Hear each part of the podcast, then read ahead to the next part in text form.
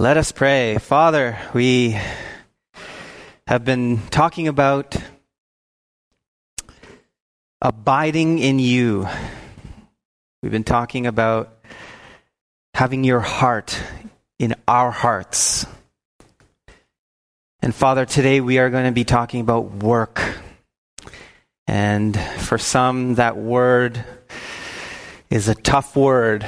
But Father, we ask that you would speak to us this morning about your heart for us when it comes to our workplace, when it comes to the things that we do, that you've called us to do. Help us to view it in a new way. So, again, I'd just like to ask you to just pray a short prayer to yourself. Ask the Lord to speak to you this morning.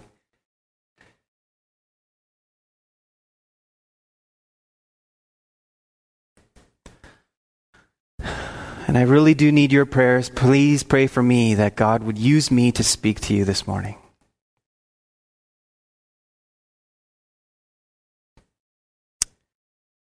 Amen. Amen. so we're continuing our series called Trader, not traitor, trader. And um, today we're going to be talking about work.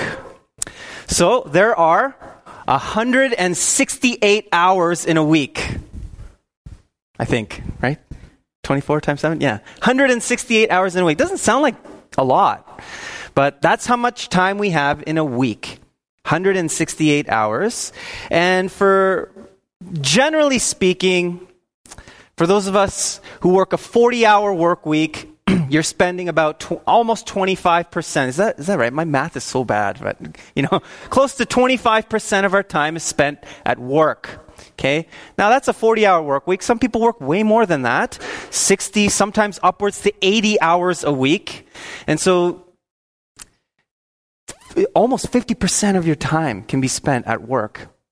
Then, of course, there are those who work around the clock. You're always working, right? And I'm talking about stay at home parents, homemakers.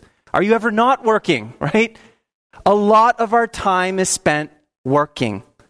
Work takes up a lot of our waking hours. Well, what about sleeping? Right?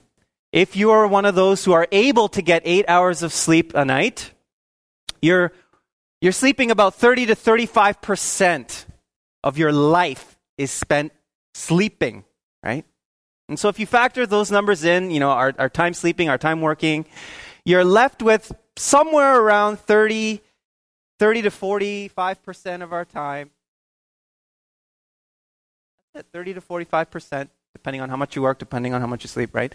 You're spending around 30 to 45% of your time, everything else. And of course, that's not you just sitting around doing nothing, right? Of course, there's work to be done even in that time. There's so much work to be done around the house. There's stuff to do with our kids, and there's, there's work to do. And so if you factor all that in, it's more like 20% time left. Family, friends, And in that small chunk of time where carve out some time God. Some people that's that small amount of time left, carve out a little God. And my guess is that for some people, not everyone, but for some, time that they allot to God, Sundays at church, one and a half hours that spend at church, that's the time that some people, come a lot for God. And if that's the case, less than 2% of your time is spent worshiping the one who created you. Now, hearing this, some would say, well, you know, James, you got to understand, I just don't have time. I'm so busy. Life is really busy. My work is really busy. It's very busy. And I'm not arguing that point at all. I'm not arguing that point at all. Work can get busy. I, I, I get it. Right? There are those of us here during tax time, you're at work all the time. You're working all the time, right? From February till May, it's just crazy. Right? For some, it's summertime when the weather is nice and the sun's out, construction season. If the light, if, if, if there's light out, you're working, right? all day. Summer's a busy time. For others, school season, very, very busy time, very busy. Right? And so I get it. Life can be very busy. So I, I just want to say that I'm not here to, you know, negate the busyness of our lives, especially regarding work.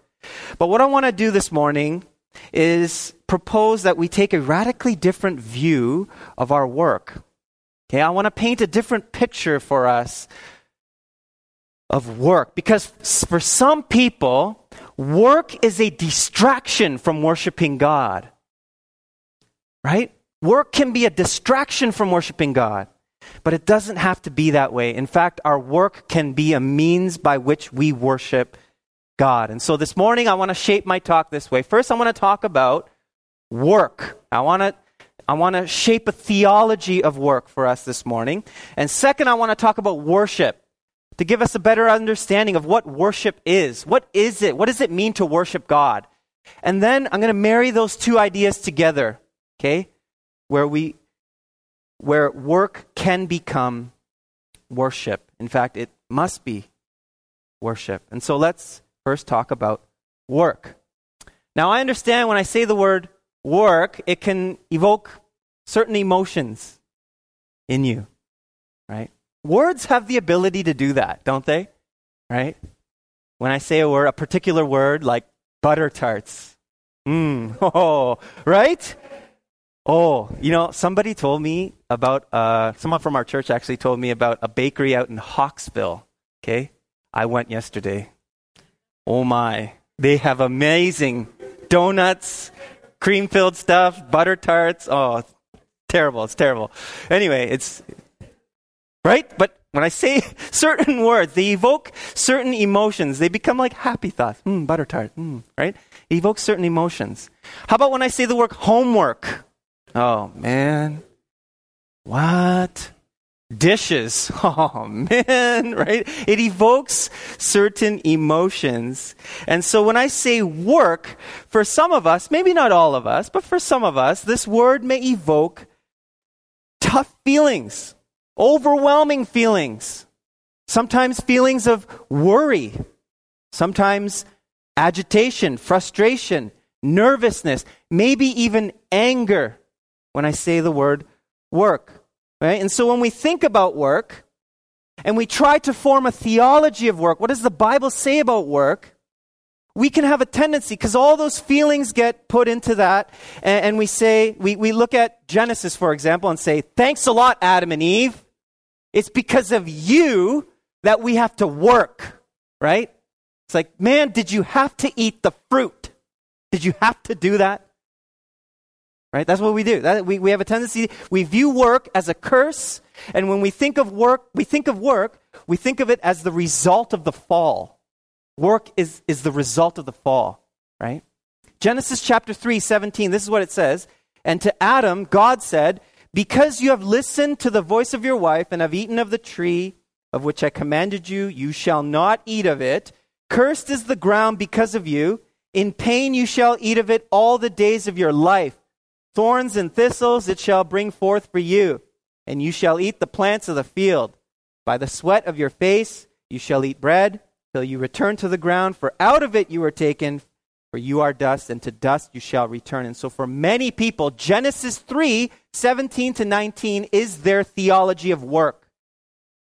Thanks a lot, Adam and Eve. We suffer because of you. Life was supposed to be paradise just chilling with God all day, enjoying the trees, nature, the birds, the animals, the river. We were supposed to just chill. But Adam and Eve blew it, and now we suffer through work. Now, if this is your theology of work, I want to propose a better one. Okay? I want to propose to you a better one because you see, work is not a post fall phenomenon. Work was pre fall. It was pre fall. Adam worked in the garden. Genesis 2 15, this is what it says. The Lord God took the man and put him in the garden of Eden to work it and keep it. Okay? And so the truth is, we weren't cursed with work, rather, we were created to work. We were created to do it. I love what Erwin McManus said. Erwin McManus, he's pastor of Mosaic Church in California. This is what he said about work Work isn't the result of the fall. Work being experienced without meaning and fulfillment was the result of the fall. Okay, let me repeat that. Work isn't the result of the fall. Work being experienced without meaning and fulfillment was the result of the fall. And so, looking at that, we come to ask what was the difference between Genesis 2 and Genesis 3? What made the difference? Because in Genesis 2, prior to the fall, Adam worked. Genesis 3, after Adam worked. What was the difference? The difference was the connection with God.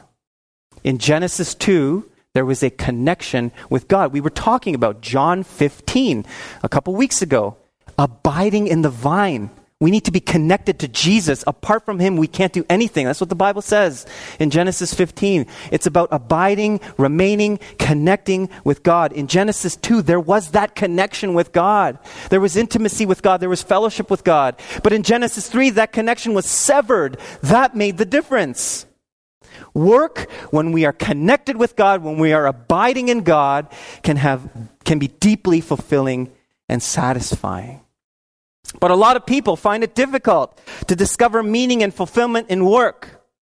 They do. They find it difficult to find meaning and fulfillment in work. That's because meaning and fulfillment come from God. Meaning and fulfillment comes from God, and my fulfillment in God is what I bring to work. Right? Making work meaningful that way Meaning doesn't come from work. I bring meaning to work. That's a radically different theology of work. Because if meaning and fulfillment came from work, and suddenly you don't have that job anymore for whatever reason, what happens then? A lot of people they lose they lose it when that happens true meaning and fulfillment in life comes from God. And we bring that to work. That's the theology of work. Now let's talk about worship. What is worship? What does it mean to worship God? Now, the immediate thought that comes to us might be singing, right? Worship is singing. And yes, that's true. Worship definitely involves singing, but it is far more than that, far greater than that. Now, I don't want to take away from our worship experience here at Trinity. It's very powerful. When we come together on a Sunday morning and we corporately worship God through singing, it's powerful. But the question is this why do we sing? Why is it that we sing? Tap your neighbor on the shoulder, say, Get, get ready for this. It's important. Okay? Why do we sing? Why do we sing? We sing. Surely singing isn't about filling 30 minutes in a service. Okay, that's not what that's not the reason why we're singing, okay? To kill time in a service. No, absolutely not. Right?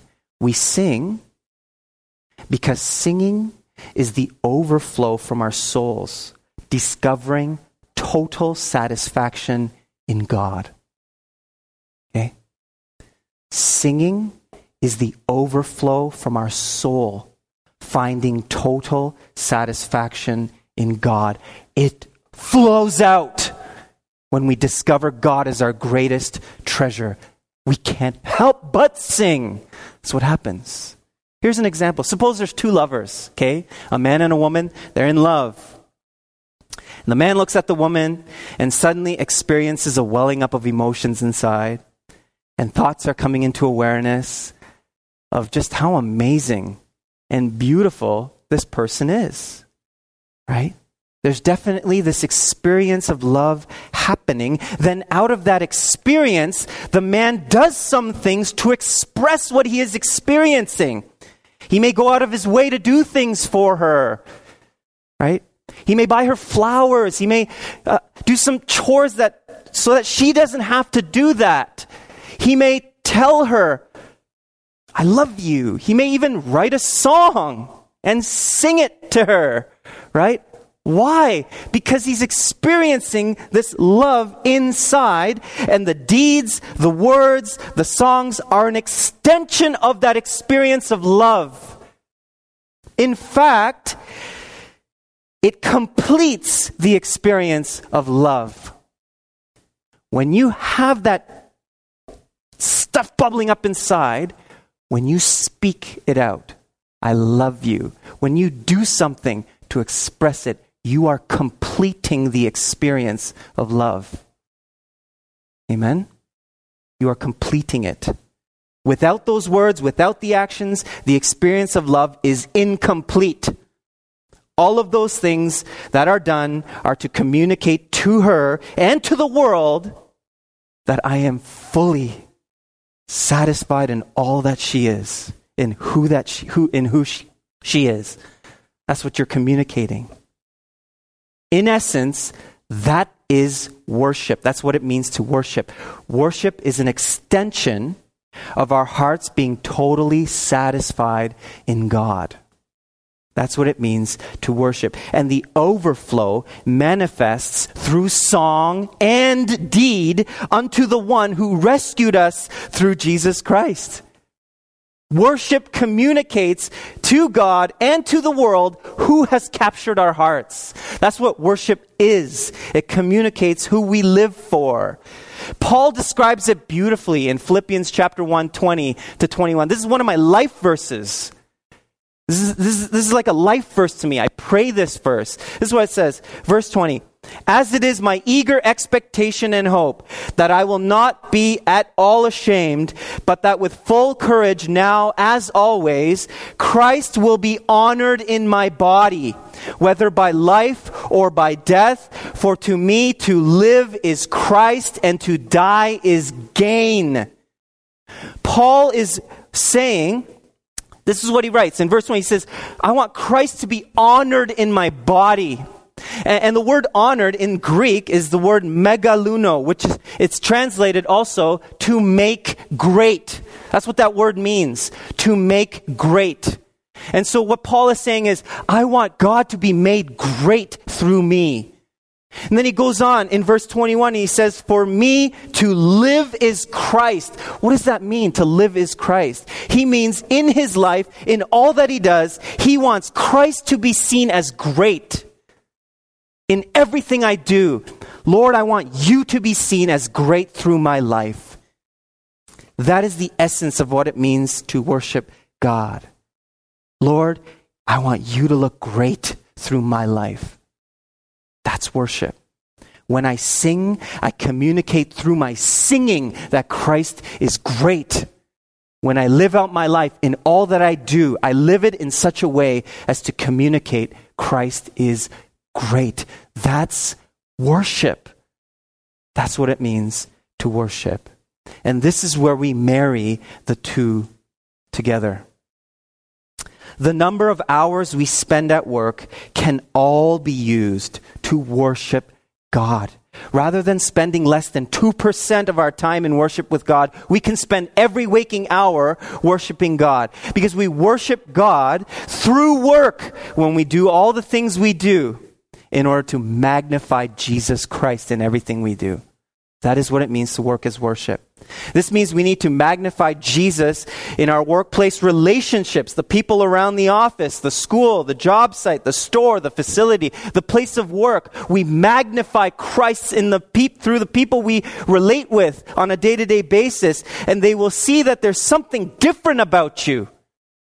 When you live to make Christ look great, there's something different about you. There's something different about the way you work. Because it's not just to bank in hours to receive a paycheck, right? There's a, this un, indescribable beauty about what you bring to work that people are like, what is, what, what is it with this person? Right? You bring this beauty to your work. The way you respect your job, the way you respect others at your place of work. There's something different. Of course, there's something different. You work as worship. You're working to make Christ be seen as great. Of course, there's something different. And it's not that you do all these things so that people will see you doing it and give you a couple pats on the back. No, you do it because you want to make Jesus look great. That's the prayer of my heart as a pastor. God, every time I preach, every time I do anything, as I pastor, as I minister, Lord, I want you to be seen as great. Not me, you. I want Jesus Christ to be seen as great. I want to point people to you. That is the prayer that we need to pray in our workplace. Now, it isn't only in our workplace relationships that we magnify Jesus, it's in the very work that we do.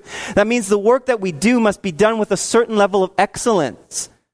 Now, some of us might think, well, I can't, I, I can't perform with excellence all the time, James. What do you, what do you mean? I, I can't do that. I'm weak. I'm not strong enough. I just can't do it. I have good news for you. I have good news. I know someone who does have the strength. I know someone who is strong. I know someone. He is the third person of the Trinity, the Holy Spirit. And the Holy Spirit is with each and every one of us to counsel us, to guide us, to teach us, to correct us, to fill us. And when we are filled with the Holy Spirit, we suddenly have strength. When we are filled with the Holy Spirit, we suddenly have ideas. Creativity begins to flow. When we're filled with the Holy Spirit, suddenly we have skills that maybe we didn't know we had. Did you know that the Holy Spirit can impart skills? He can. Absolutely, He can. This is what it says in Exodus 31. Holy Spirit did this. Exodus 31, verse 1 to 3. It's a story of Bezalel. Then the Lord said to Moses, See, I have chosen Bezalel, son of Uri, the son of Hur of the tribe of Judah, and I have filled him with the Spirit of God isn't that interesting? This is in the Old Testament. Okay? Filled him with the Spirit of God with wisdom, with understanding, with knowledge, and with all kinds of skills. The Holy Spirit imparts wisdom, the Holy Spirit imparts understanding, imparts knowledge, and imparts skills. Holy Spirit does that. When you bring God with you in the workplace and your heart's desire is to magnify God in what you do, God is with you in what you do. And the beauty of it all is all you need to do is ask. Those times when you're facing deadlines, when you're facing a situation, maybe you need to go and speak to someone, maybe you need to confront someone, maybe there's just a tough situation at work, and you're like, man, I need, I need, I need God. I need the Holy Spirit. Ask. That's what Luke chapter 13 says. That God gives the Holy Spirit to those who ask. Ask.